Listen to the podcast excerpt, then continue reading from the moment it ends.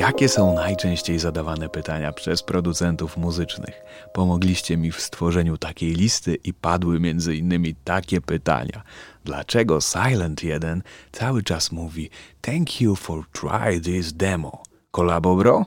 Gdzie mogę ściągnąć Nexusa 3 do FL Studio 12? Z góry dziękuję. No i z góry oczywiście przez uzwykłe. Odsłuchasz demo? 21, ale będzie hit. Siódma rano, co to za lipa e, mi wyszła. Znacie te pytania? Zadawaliście je? Ja większość z nich. Tak, ale dzisiaj będzie zdecydowanie bardziej poważnie. Zaczynamy.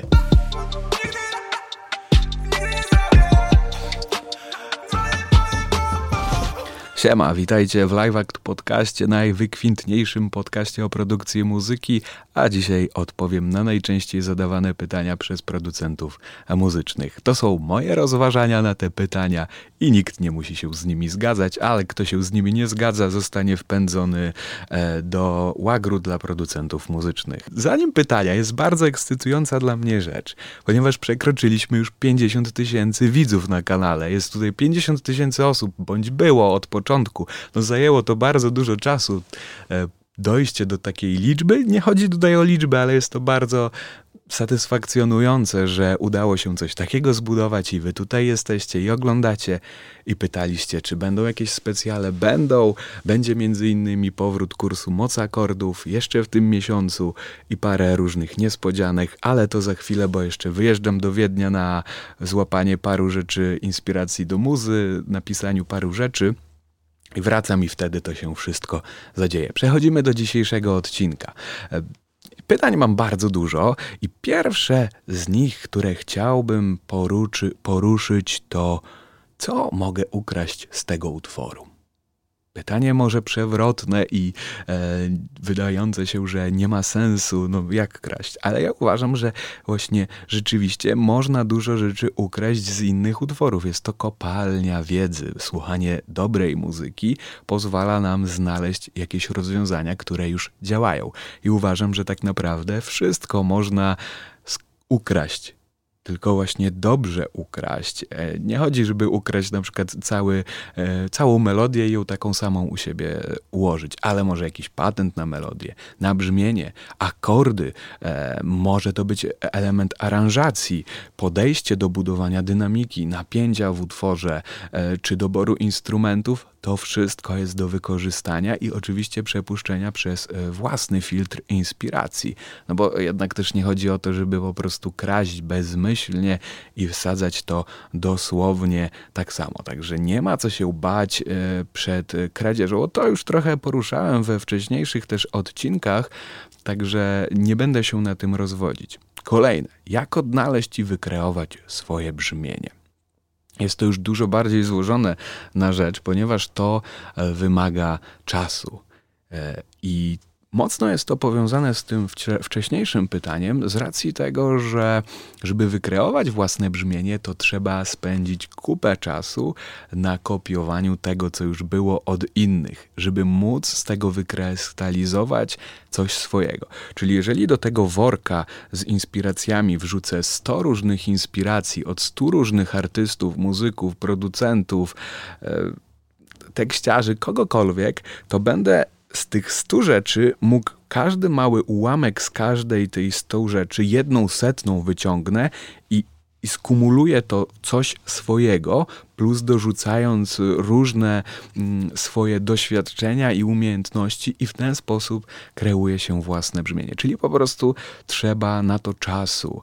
E, trzeba jak najwięcej inspiracji nazbierać, no bo gdy będę kradł z jednego utworu, od jednego producenta, to nie wykreuję własnego brzmienia, tylko będę kopią brzmienia tego, kto już e, te brzmienie e, wypuszcza. Czyli gdybym e, kopiował na przykład nie, nie mam w głowie nie, producentów, Diplo na przykład, no to bym był Diplo 2 Diplo 3 i tak dalej, nie? A nie byłbym e, tym, który ma swoje rozpoznawalne brzmienie. Dlatego im z większej ilości rzeczy kradnę, mówiąc brzydko, tym jest większa szansa, że coś wykreuje z, y, własnego. I co może być e, własnym stylem, e, własnym brzmieniem? Mogą być to różne elementy, na przykład groove, charakterystyczne brzmienie jakichś instrumentów, częste wykorzystywanie konkretnego brzmienia, sięganie po jakieś te same rozwiązania, może to być rytm, przypadku wokalu, no to oczywiście brzmienie wokalu, użyte jakieś efekty na ten wokal, e, też sposób aranżacji tych rzeczy jest wiele i na przykład Łatwo chyba rozpoznamy na przykład styl e, The Neptunes e, czy Pharrella Williamsa poprzez groove, przez charakterystyczne użycie instrumentów, dosyć minimalistyczne aranżacje i instrumentarium. I ci ta, powiedzmy najwięksi, ci, którzy dyktują w jakiś sposób e, to, co się dzieje z, z muzyce, mają coś charakterystycznego. I, i często im zajmowało to czasu. Czy na przykład Kani jest charakterystyczny bardzo w tym, że dużo używa brzmień wokalnych e, w samplach, które bierze, e, czy w tłach utworów. Bardzo dużo jest tam przeróżnych odgłosów ludzkiego głosu się znajduje. I to jest jakaś jego cecha charakterystyczna. Jak kończyć więcej projektów? Temat rzeka. Można o tym rozmawiać bardzo długo i pewnie e, setki razy każdy z nas e, miał ten problem, że się zatrzymywaliśmy i te projekty kompletnie nie szły. No kto, kto tak miał ręce w górę i palec pod budkę, ja zamykam budkę i też tam się w niej mieszczę. E, przede wszystkim moim rozwiązaniem jest to, żeby przestać komplikować i przesadnie myśleć nad projektami, tylko robić to względnie szybko, działać szybko i uproszczać wszystkie elementy. Czy genialne melodie są skomplikowane? Przypomnijcie sobie jakiś utwór, który bardzo lubicie i tam jest skomplikowana melodia? No, z reguły to jest prostota. Są genialne w swojej prostocie. Y, ponadczasowy już w pewnym sensie hit Nirwany Smells Like Ten Spirit nie jest skomplikowanym utworem. Ciągnie się tam riff, który jest prosty do zagrania. Nawet jeżeli ktoś dużo na gitarze nie grał, to będzie e, miał łatwość w mm, zagraniu tego, a jest to utwór, który po podoba się kolejnym pokoleniom i ludzie tego nadal słuchają.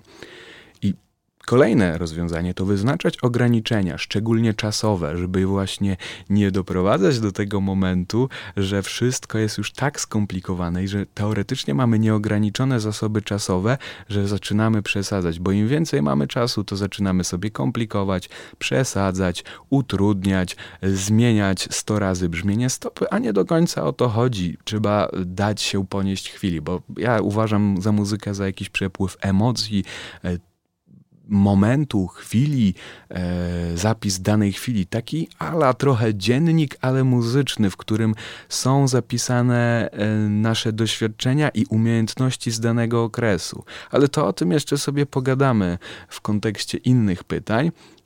No i przede wszystkim szukać inspiracji z każdej strony. Inspiracje otaczają nas e, wszędzie, czy to w filmie, czy to w innej muzyce, czy to w galeriach sztuki, w muzeach, na ulicy, nawet y, w książkach, to wbrew pozorom daje jakiś ogląd. Mimo, że jak niby się wydaje, co książka mi da, przecież tam nie ma muzyki, nie?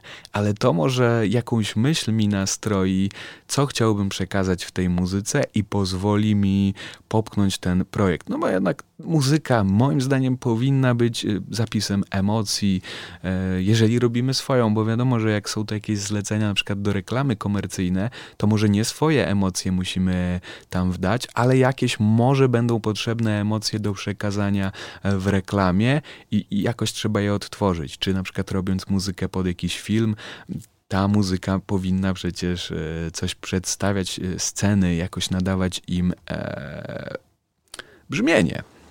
Kolejne pytanie. Od czego zacząć tworzyć muzykę? Od melodii, perkusji, basu, tekstu? Odwieczna e, batalia. Co jest ważniejsze? A tak naprawdę każde podejście jest dobre. Bo jak, jak ja robię e, rzeczy, to czasem zaczynam od perkusji, czasem od basu, czasem od melodii. No w sumie nigdy nie zaczynałem od tekstu, nie za bardzo się w tym odnajduję. E, jeżeli już piszę teksty. I tutaj, jeżeli, Jezu, jak ja mam dużo muzyki nieopublikowanej, ja muszę w końcu tę epkę, e, ona musi się pojawić w końcu. Ciągle nie mogę się z tym zebrać, żeby to uporządkować, ale to, to, nie, to nieważne, nie, nie o tym sobie e, rozmawiamy. To, od czego się zacznie, to jest najmniej istotne. Mi się wydaje z mojego punktu, że najważniejsze jest to, żeby to, od czego zaczynamy, było inspirujące w pewien sposób. Dawało poczucie, że to ma dokądś nas prowadzić, dokąd chcielibyśmy zostać zaprowadzeni, robiąc muzykę. Więc jeżeli e, mam jakąś fajną melodię, czy to wezmę jakiś sample, czy może z jakichś gotowych pętli, żeby się zainspirować, to to na dany moment musi mnie inspirować i muszę czuć to, to wtedy jestem w stanie budować dalsze elementy utworu. Jeżeli tego nie czuję, y, to znaczy, że ten, e, ten moment, od którego zaczynam, nie jest dobry. I nie ma naprawdę e, znaczenia, od czego się zacznie. Każdy pewnie ma różną drogę. Najważniejsze jest to, żeby to inspirowało, czyli melodia, czujemy, że na przykład jak chcemy napisać tekst, to jesteśmy w stanie, e, czujemy ją, że moglibyśmy zaśpiewać, czy da się pod nią fajnie zaśpiewać, e, czy zarapować. Jak perkusja, to czy pasuje nam jej e, jakaś rytmika. No bo z drugiej strony, jeżeli powstaje utwór, to i tak koniec końców podczas procesu powstawania bardzo możliwe, że i tak na przykład ta perkusja, od której zaczęliśmy, może ona finalnie kompletnie nie wejdzie do ostatecznej wersji utworu, tylko będzie wykorzystana inna, bo to jest płynna materia, której ciągle coś się zmienia. Najważniejsze, żeby te elementy, od których zaczynamy, były inspirujące, bo to powoduje pozytywne nakręcenie do, do realizowania tego, co chciałoby się e, zrobić.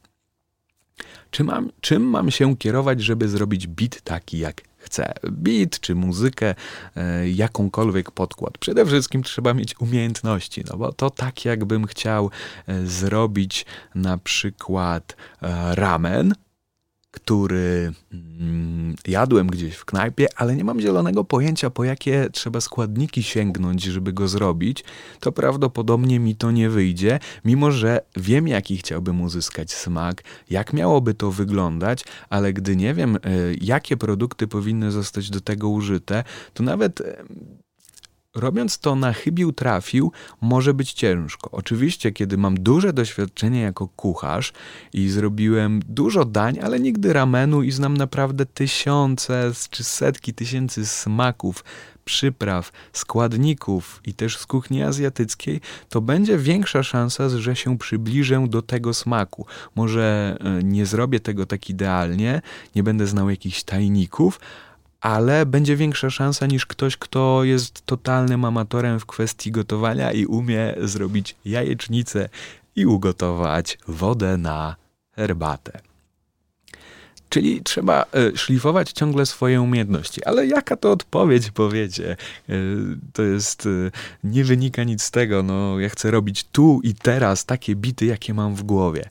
Tak, zgadza się, też tak bym chciał, ale niestety to takie łatwe nie jest. Czasem się uda, czasem nie. Ale trzeba byłoby pomyśleć nad tym i wyobraźcie sobie sytuację, nawet pewnie nie musicie wyobrażać. Po prostu, czy w waszych głowach, jak słyszycie melodię, to one brzmią źle? Nawet sobie teraz coś zanućcie. Cokolwiek. Jest chwila. Na, na, na, na, na, na, na na na na na na na na na na na na na na Jakaś bardzo prosta, ale to nie brzmiało źle, co sobie za, zanuciłem, wymyśliłem to w tej chwili. Czyli to, co mieści się w naszej głowie, często jest bardzo dobrze, bo to, co słyszymy, brzmi dobrze, czyli warto ćwiczyć przenoszenie melodii i pomysłów z głowy. Wiem, że to jest trudne, ale to trzeba praktykować na tej zasadzie, że jak myślę sobie, to nagrać tę melodię na na na na na na na na na i potem zastanawiać się, ok, to może być pierwszy dźwięk C przykładowo, nie mam słuchu absolutnego, to nie wiem, e, i wtedy myśleć, ok, ten dźwięk kolejny, czy on jest wyżej, czy niżej? Jak jest wyżej, pewnie niedaleko, pół ton, pół tonu, może góra 2,5 tony to raczej będzie maks przy śpiewaniu i nuceniu melodii, bo gdy nucimy melodie, to one są z reguły właśnie proste, a proste melodie nie mają jakichś ogromnych skoków interwałowych. I patrzymy w górę, no to patrzę na piano roll czy na klawiszach w górę. O, to brzmi tak samo, gdzieś tam może nie tak samo, bo może z racji braku umiejętności śpiewania nie trafimy idealnie w dźwięki, ale mniej więcej odwzorujemy sobie e, te melodie. I to wbrew pozorom nie jest tak strasznie trudne, wymaga po prostu wprawy. Czyli tego się przede wszystkim uczyć. No i wszelkich umiejętności e, poznawania e, instrumentów, brzmień, technik. E, to jest istotne. A teraz właśnie kolejne pytanie, może w jakiś sposób temu pomóc. Gdzie mam szukać informacji o produkcji muzyki? Oczywiście na moim kanale i w moim podcaście i na mojej stronie i w moich kursach. To jest chyba oczywiste, nie muszę tego mówić, ale tak na poważnie. Jest y, trochę źródeł. E, niestety w języku polskim nie ma ich aż tak strasznie dużo. Parę książek, które wymienię, jest po polsku są trzy, które polecam. Seria książek Home Recording która to są trzy książki po polsku, e, dużo podstawowych informacji na temat e, robienia muzyki, produkcji, realizacji rzeczy w studio.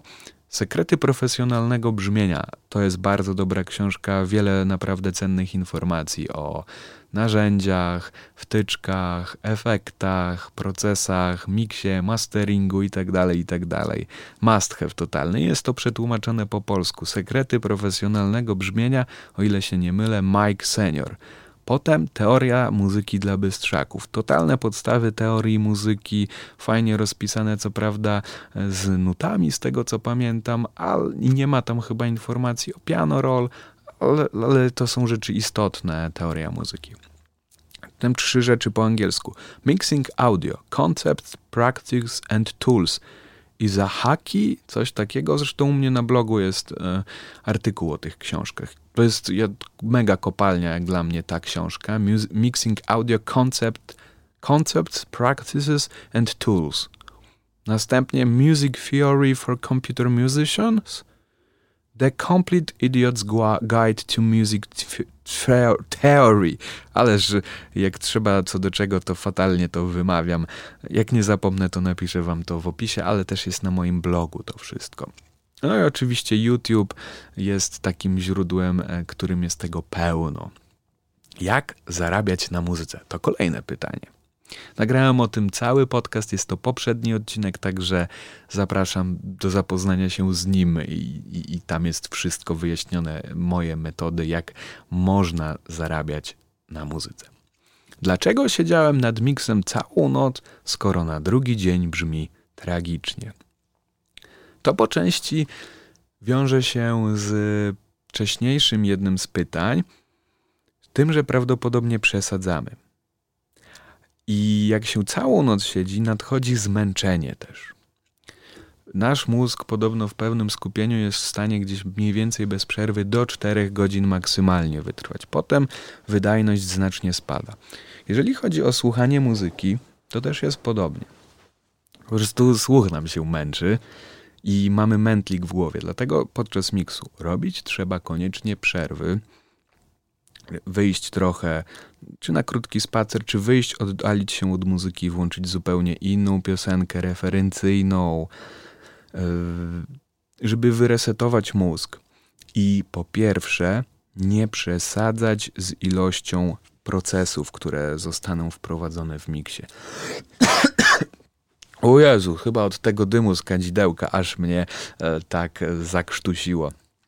Przepraszam najmocniej, z całego serca i serdecznie i jeszcze tam jak najbardziej się uda.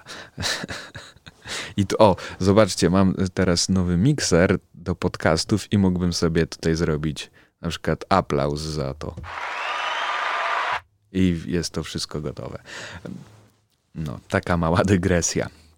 O czym ja mówiłem? A, czemu brzmi? Bo komplikujemy sobie. Nie warto robić tak miksu, że tam jest 100 efektów. Starać się to uprościć, jak najbardziej jest to tylko możliwe. Oczywiście nie tak, że tam jest tylko jeden efekt, bo to też często jest za mało. Zależy wszystko oczywiście od utworu. Robić przerwy, upraszczać cały proces, nie komplikować i nie siedzieć godzinami nad jednym elementem utworu, na przykład brzmieniem stopy, tylko doprowadzić do takiej sytuacji, że okej, okay, może na dany moment ja nie potrafię jeszcze tak zrobić dobrze, żeby stopa idealnie brzmiała w miksie, robię tak jak potrafię, jakiś tam określony czas poświęcam na to, ale nie dwie godziny na tylko stopę, żeby ją uwypuklić, tylko okej, okay, umiem na razie tak, robię tak, jak potrafię i odpala, no, no, i robię ten miks tak, jak potrafię do granic swoich możliwości, ale ja zauważyłem właśnie to, że im więcej czasu po, po przekroczeniu kilku godzin pracy nad miksem czy nad utworem, im więcej czasu się na to prze, przeznacza, tym bardziej się zaczyna przesadzać, włącza się perfekcjonizm, przynajmniej u mnie, i zaczyna to e, w złą stronę iść. Przesadzam po prostu to już, się, e, to już często w podcaście o tym mówię. I zamiast uzyskiwać efekty pozytywne, to po pewnym czasie te efekty dochodzą do szczytu i zaczynają opalać, bo to już zaczyna być tak przekombinowane w kwestii miksu, że właśnie na drugi dzień brzmi to tragicznie. A jeszcze jest istotna rzecz taka, że po całym dniu inaczej trochę słyszymy. Już nasze uszy są w pewien sposób zmęczone, a z samego rana umysł jest czystszy, i możemy to troszeczkę inaczej słyszeć. No ale jeżeli byłby to dobry miks, to nie powinny być to drastyczne różnice, tylko takie, że słyszymy, że coś delikatnie należy poprawić. Oj, musiałem się napić. Było to bardzo istotne, bo już mi e, w gardle zasychało. Kolejne pytanie z kolei z innego już działu. Przechodzimy do działu sprzęt i oprogramowanie. Gdzie i skąd pobrać kraka do Silenta? I skąd pobrać Nexusa 3? Ja nie odpowiem na to pytanie, bo w sumie nie wiem skąd pobrać. Wiem, gdzie go kupić. Ale rozważmy sobie te pytanie tak, w kontekście piractwa, jak ja o tym myślę. I to oczywiście ja też zaczynałem od pirackich. Każdy nie wiem czy każdy, ale przypuszczam, że wiele ludzi od tego zaczyna sprzęt i wtyczki są stosunkowo drogie. I, i, i tu nie chodzi, więc nie chodzi tak, że ja jestem jakiś super i, i w ogóle nie korzystałem. Ale jak się w sumie zastanowić, na przykład Silent, jedynka, bardzo dobry syntezator, prosty, ale tak naprawdę więcej jakoś nie potrzeba znacznie, jeżeli chodzi o syntezatory bo daje on duże możliwości ten Silent. Można go kupić w planie takim ratalnym, gdzie płacimy 9,95 euro miesięcznie. Czy to dużo, czy mało? No co tam, około 43-2 zł obecnie, coś w tym stylu. Miesięcznie. No wiem, wiadomo, jak się na przykład jest uczniem, no to jest stosunkowo do, dużo, jest to zrozumiałe. Jeżeli się pracuje, no to tak, no nie oszukujmy się, nie są to ogromne pieniądze, no ale oczywiście jest to jakiś koszt. Netflix nie wiem ile kosztuje, też, o, jakiś pies szczeka. Netflix też chyba około tam 40 pewnie złotych kosztuje, a jednak stosunkowo dużo ludzi z niego korzysta. Spotify co z 20 złotych kosztuje. I to nie to działa tak na przykład kupienie Silenta, że nie, że płacimy dożywotnio te 9,95 euro, tylko płacimy, aż spłacimy chyba 190 euro, coś takiego. Czyli nie wiem tam ilu będzie, no nam z, prawie z, dwa, z 20 miesięcy będziemy to może spłacać, ale w tym, po tym czasie już będziemy posiadali tego silenta na własność. No jeżeli e, planujemy robić naprawdę muzykę, jest to nasze hobby, czy może wiążemy z tym jakąś przyszłość, to przecież nie jest to jakiś duży koszt. A jeżeli ktoś nie wiąże z jakiejśkolwiek przyszłości z muzyką i to jest jego chwilowa zabawa, to wszystko jedno, czy on pobierze, czy pirata, czy, czy będzie robił na darmowym, jeżeli się to tak zatrzyma. A jeszcze jedna rzecz w kontekście takiego piractwa ważna, moim zdaniem, to to, że jeżeli za coś zapłacimy, to to bardziej szanujemy i nie chcemy stracić tego możliwości. Czyli jeżeli ja na przykład zapłacę ciłem za e, mikser, teraz kupiłem sobie nowy e, to do podcastów, to chcę jeszcze więcej tych podcastów robić, żeby się nie marnował ten sprzęt yy, i mógłbym z niego wykorzystać jak najbardziej. Jest to jakaś dodatkowa też motywacja i ja tak też yy, do takiego piractwa podchodzę. Kolejna yy, sekcja pytań, teoria muzyki. Jakich umiejętności potrzebuję, aby zostać producentem muzycznym? Bardzo wielu umiejętności w konsekwencji, ale najważniejszą umiejętnością jest umiejętność koncentracji, bycia cierpliwym i wytrwałym w dążeniu do celu. To coś, co jest w sumie odpowiedzią bardzo trywialną, w pewien sposób banalną i uniwersalną, bo to w każdej dziedzinie prawdopodobnie się sprawdzi, ale im dłużej coś robię, różne projekty, nie tylko muzyczne, przeróżne, to jestem w 100% przekonany, że są to najważniejsze umiejętności i też umiejętność, a może nie wiem, czy to jest umiejętność, czy to cecha, jak to nazwać, coś, co powoduje, że możemy, że chcemy się rozwijać, że jest to jakiś taki sens, powiedzmy, życia, jakby to nie brzmiało górnolotnie, rozwój. Aczkolwiek chyba ludziom zależy, wydaje mi się, na rozwoju, bo w sumie cała cywilizacje się na tym opierają, że one się rozwijają w jakiś sposób, już nie oceniając czy w dobry, czy w zły, ale się w jakiś sposób rozwijają. Aczkolwiek rozwój raczej kojarzy się z czymś e, dobrym. Ale jeszcze ważną umiejętnością jest to, myślę, żeby mm, czuć muzykę. Tego się człowiek też oczywiście uczy, ale trzeba ją w jakiś sposób rozumieć, czuć nawet na tym podświadomym mm, wyczuciu. Nie wiem, jak to nawet opisać, no bo czasem ktoś kompletnie nie czuje rytmu, e, nie czuje tej, nie czuje muzyki.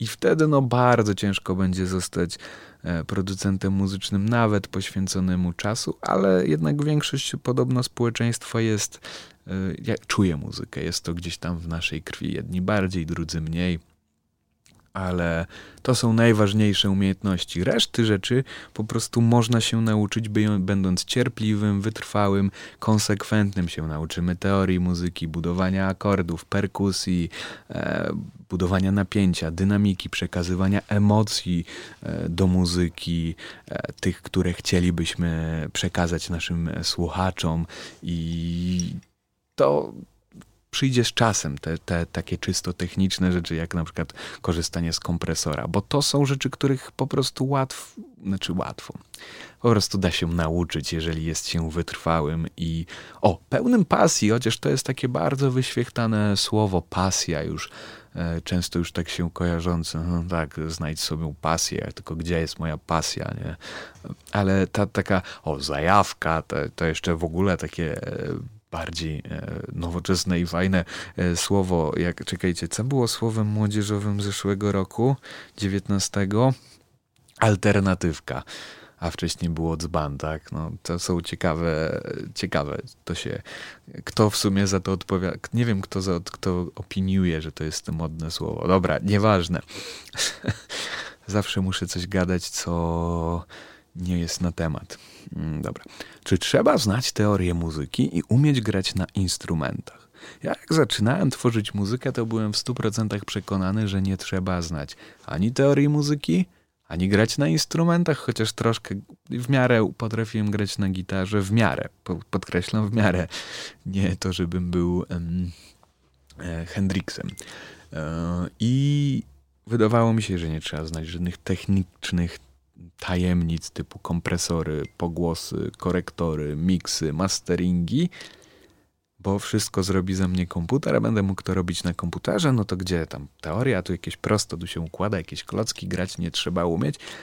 I w pewnym sensie nie byłem w błędzie, ale w dużym, znacznym stopniu byłem w błędzie. Czy trzeba znać teorię muzyki?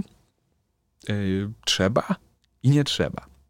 Trzeba znać na podstawowym zakresie, żeby rozumieć skalę, akordy, e, jakieś zasady budowania melodii, napięcia, dynamiki, rozumienia łączenia się ze sobą dźwięków, ale na podstawowym zakresie. Nie trzeba znać zawiłej teorii z Akademii Muzycznej, bo to nie jest zaliczenie, bądź nie jest to rozmowa profesorska, tylko rozumienie muzyki. Oczywiście można wymienić, że mm, jest wiele muzyków, którzy nie wiedzą, co to adur, Oczywiście nie do końca wiemy, czy oni nie wiedzą, ale może tyle czasu poświęcili, że oni podświadomie wiedzą, że to jest adur, czy coś, tak, takie są skale, bo czują to po prostu już po tysiącach, setek e, godzin spędzonych na graniu muzyki.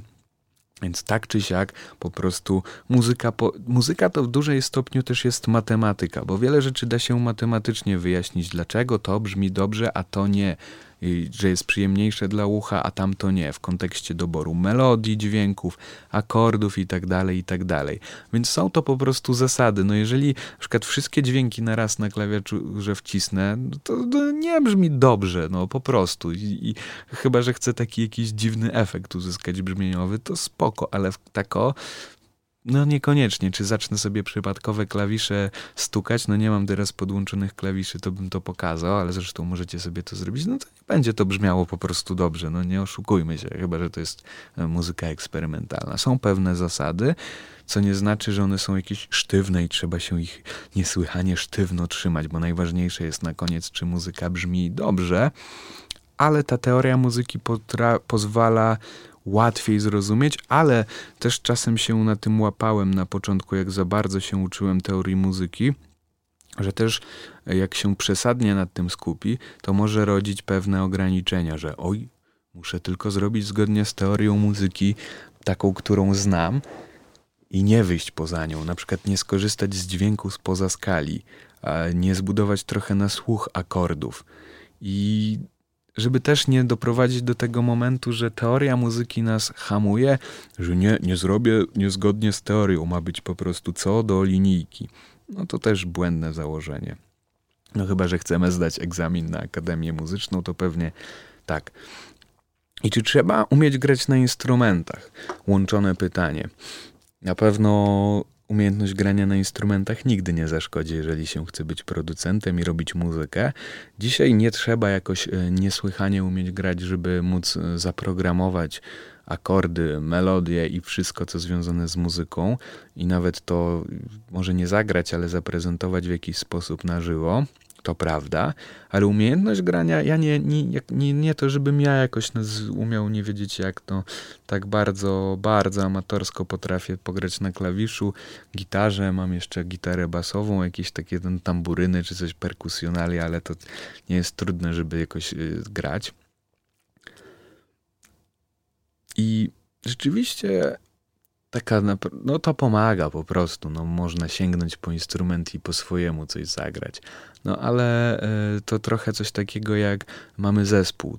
To na przykład perkusista y, nie gra, nie musi umieć grać na gitarze, na basie i jeszcze śpiewać. On po prostu na przykład umie grać na perkusji a ktoś przychodzi z zespołu i nagrywa resztę. Czy na przykład jakby mm, zespół potrzebował, no weźmy taki tradycyjnie rockowy zespół, potrzebowałby na swojej płycie smyczków, no to wcale nie znaczy, że ktoś z muzyków musi się uczyć grania na smyczkach bądź gra. Po prostu się wynajmuje kogoś, kto zagra na smyczkach to, co oni napisali. I też tak yy, w produkcji. No mogę sobie wymyślić, jaką chciałbym mieć melodię, ale nie potrafię grać na saksofonie, to znaleźć kogoś, kto to zagra, ale na przykład powiedzieć, co chciałbym zagrać, jaka melodia, yy, co, co, jak to powinno wyglądać, a on to po prostu zagra jako muzyk sesyjny i to przecież nie ma nic w tym złego. No to jest e, powstawanie, no tak jak film. Film nie, nie jest tak, że reżyser wszystko sam robi, czy jest aktorem, reżyserem, operatorem, scenarzystą, scenografem, producentem i tak dalej, i tak. No, nie da się wszystkiego umieć. Pomaga umiejętność grania na instrumentach, ale e, nie wyklucza robienia muzyki, bo też zależy, jaką muzykę chcemy robić. No w sumie jakbym chciał robić typową instrumentalną, na przykład gitarową i nie umiałbym grać na gitarze, to ciężka może być sprawa. Rzeczywiście. Czy trzeba ukończyć szkołę, szkołę muzyczną, czy lub studia z realizacji dźwięku, czy jakąkolwiek szkołę związaną z muzyką? I tu po raz kolejny. Trzeba i nie trzeba, bo to niczego nie determinuje tak stricte, czy będziemy umieli robić muzykę. Może pomóc, może też na pewno czasem zaszkodzić z tego, co niektórzy opowiadają z jakimiś akademiami muzycznymi. Właśnie może czasem nastroić zbyt podejście takie sztywne do muzyki, że tylko tak ma być i inaczej nie wychodzę. Poza te ramy, które są nakreślone przez, no, przez y, teorię klasyczną muzyki. Ale na pewno może pomóc y, ukończenie jakiejś szkoły, czy chodzenie na jakieś zajęcia, no jest to po prostu rozwój. Ale nie jest tak, że trzeba na przykład skończyć studia z realizacji dźwięku, by cokolwiek umieć, żeby robić muzykę. Szczególnie mówimy tutaj oczywiście o muzyce rozrywkowej, a nie jakiś pisaniu oper, e, jakichś wielkich instrumentariów na całe mm, orkiestry wielkie, bo to jest już oczywiście bardziej skomplikowane. I no, ja na przykład nie skończyłem żadnej szkoły. Wiem, że wiele znajomych osób, które zajmuje się muzyką, też nic nie pokończyły, a po prostu robiły muzykę, realizowały te swoje pomysły i, i spędzało kupę czasu na e, realizowaniu własnych pomysłów na muzykę.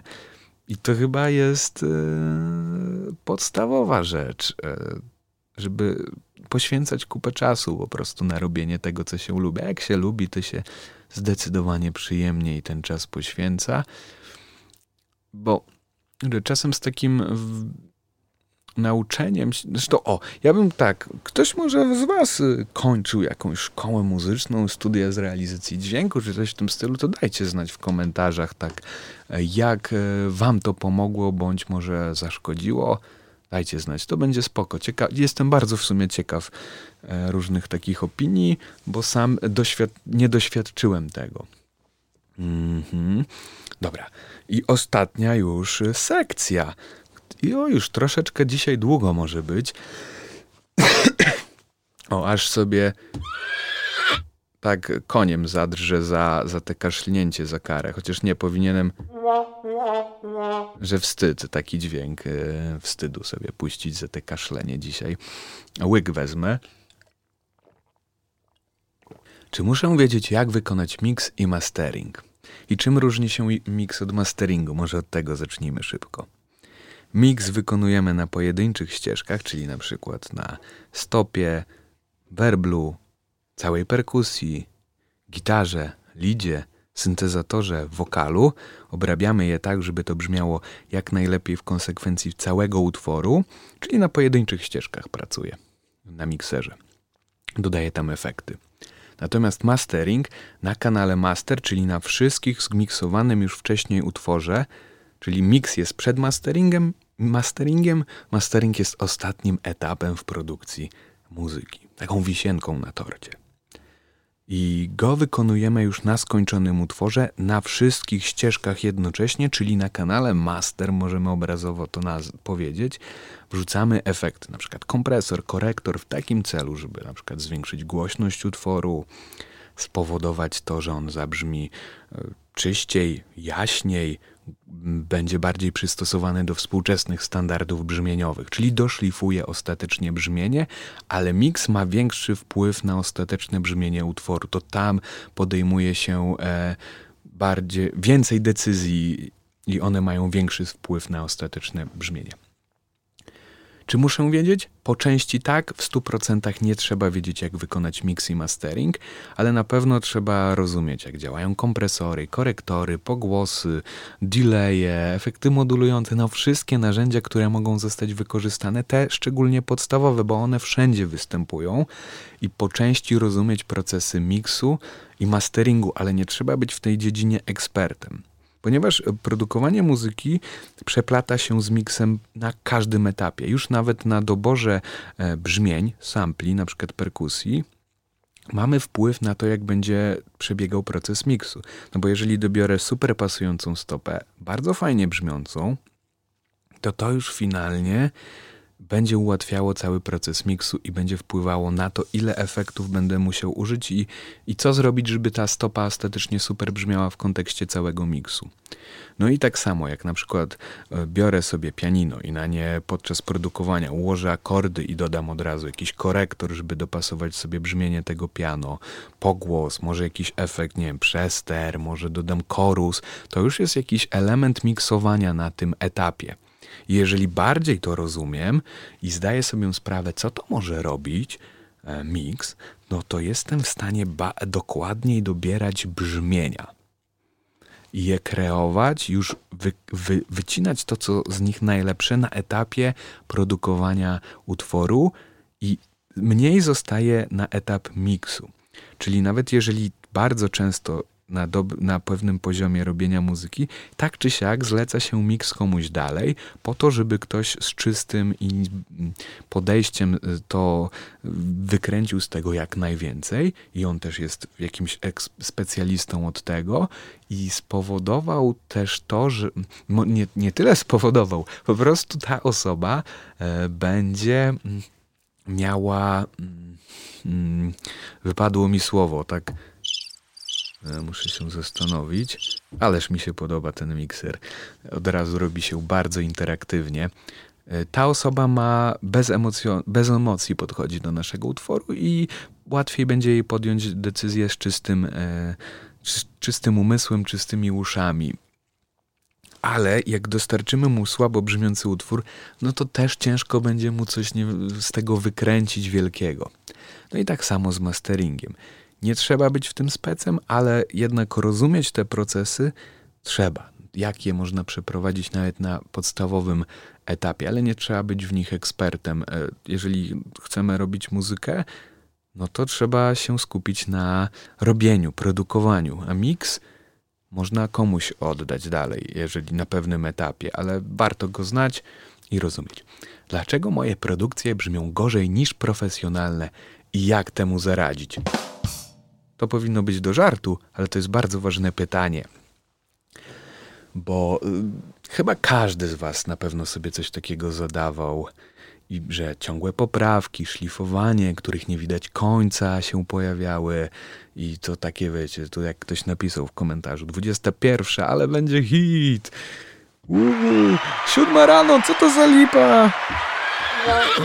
Co, siódma rano, co to za lipa mi wyszła? No troszkę mi się pomyliły przyciski, ale e, doceni, mam nadzieję, że docenicie za to, że chciałem tu zrobić bardziej rozbudowaną oprawę tego powiedzenia. I pewnie każdy z Was do, do, doświadczył tego, i każdy, ja, i każdy, oj, każdy tego chyba doświadczał, nie? Jak temu zaradzić? To już po części powiedziałem w tym odcinku, że jak na przykład przy tym, jak e, szybko kończyć utwory i doprowadzać je do końca. Mm. Czyli właśnie tych nie robić ciągłych poprawek, ciągle nie szlifować, czasami po prostu powiedzieć sobie wprost: OK, jeszcze po prostu nie potrafię tak e, dobrze zmiksować, tak dobrze zaaranżować, tak dobrze wyprodukować swojego utworu i skomponować, ale każdy kolejny mój utwór będzie coraz lepszy. Będzie coraz lepiej. Będę mógł. Będę zwycięzcą, nie wiecie. Tak powinno aż się to rozwiązać. Oczywiście przesadzam, ale żeby nie oszukiwać też siebie, że jeszcze po prostu może jestem za słaby, nie jestem jeszcze tak dobry zdać sobie z tego sprawę i postawić za cel dochodzenia do tego, żeby to e, lepiej brzmiało i właśnie nie spędzać nad ilością czasu nad jednym utworem, tylko ilość zrobionych utworów. Zrobić i kolejny, zrobić kolejny, bez zbędnego rozwodzenia się nad tym, które nam do końca nie wychodzi. Mm, oj, woda mi się skończyła. Muszę się napić.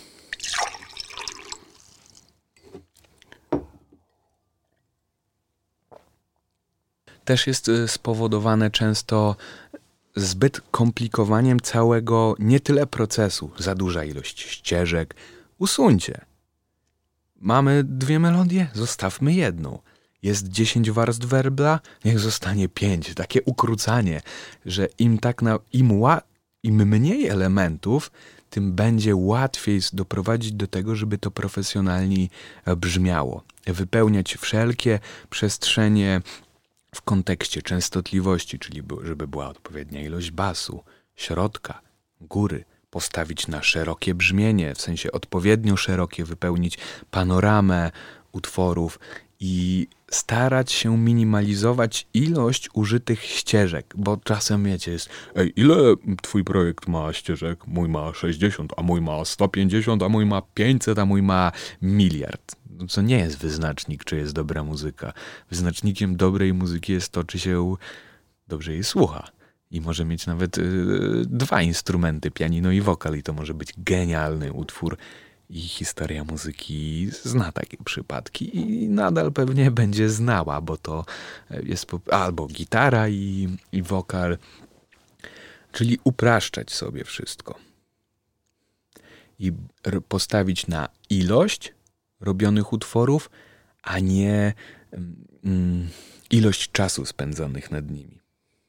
No i one mogą brzmieć gorzej oczywiście z braku gor z gorszego odsłuchu, który mamy, czyli myśleć o tym, żeby upgrade'ować y, sobie odsłuch, lepsze słuchawki, lepsze monitory studyjne zainwestować. Mm.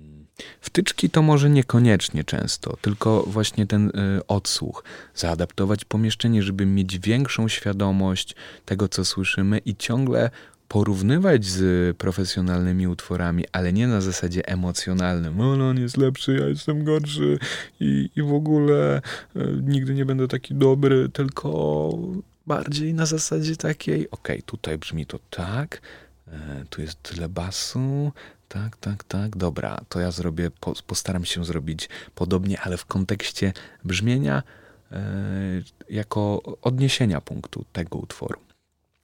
Dlaczego moje produkcje brzmią inaczej w studio, inaczej na telefonie, inaczej w samochodzie i wszędzie jeszcze, w każdym miejscu brzmią inaczej? I częsty jest problem z basem i stopą, żeby był dobrze słyszalny. Przede wszystkim z braku dobrego ustawienia balansu częstotliwości. Albo jest za dużo basu, albo za mało, albo utwór jest za jasny, albo za ciemny, albo jest jakiś straszny muł w środku, albo po prostu tego środku, środkowego zakresu praktycznie nie ma. Do tego mogą być przydatne takie wtyczki jak proste narzędzie, spektrum, analiza częstotliwości. To są różne wtyczki, każdy DAW na pewno posiada coś takiego. Czyli bierzemy utwór, który nam się podoba brzmieniowo z tego samego gatunku, patrzymy jak tam przebiega wykres częstotliwości i porównujemy to ze swoim utworem. To nie chodzi, żeby to było co do milimetra, tak samo co do jednej setnej decybela, tylko żeby mniej więcej obrać podobny rozkład częstotliwości, balansu częstotliwości, basu, stopy itd. Tak Dobrać odpowiednie poziomy głośności poszczególnych instrumentów. To jest klucz. Przez to z reguły utwory słabo brzmią e, na innych odsłuchach. I oczywiście nie jest też możliwe to, żeby na każdym odsłuchu, odsłuchu nasz utwór brzmiał genialnie, bo każdy odsłuch jest inny. To chyba oczywiste nam się y, może wydawać. I na przykład czemu na przykład basu nie słychać? Bo ma tylko niskie częstotliwości. Niskich częstotliwości będzie, będą niesłyszalne na telefonie. Dlatego podbić wyższe częstotliwości tego basu, e, dodać do tego basu harmoniczne, nasycić go, ocieplić, czyli podbić wyższe częstotliwości, które będą słyszalne na telefonie na laptopie, czy na małych jakichś głośniczkach, e, takich jakichś JBL-ach przenośnych, które teraz są super Bluetooth e, popularne. Super Bluetooth popularne. Świetnie złożyłem zdanie. A, o tak, aż się za, za mnie zaśmieli, że tak e, złożyłem mm, te zdanie.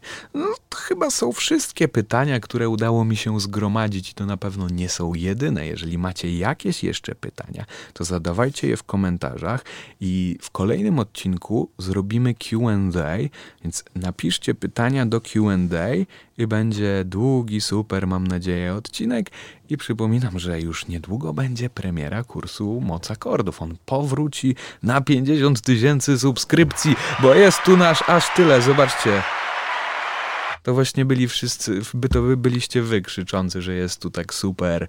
No i mam nadzieję, że e, dobrze się ubawiliście i spędziliście ten czas i czegoś się dowiedzieliście. E, możecie, pamiętajcie, słuchać tego na Spotify, Apple Podcast i tam możecie kliknąć obserwuj. To ja będę gdzieś tam się piął w jakichś rankingach i zostanę największą gwiazdą podcastów w Polsce.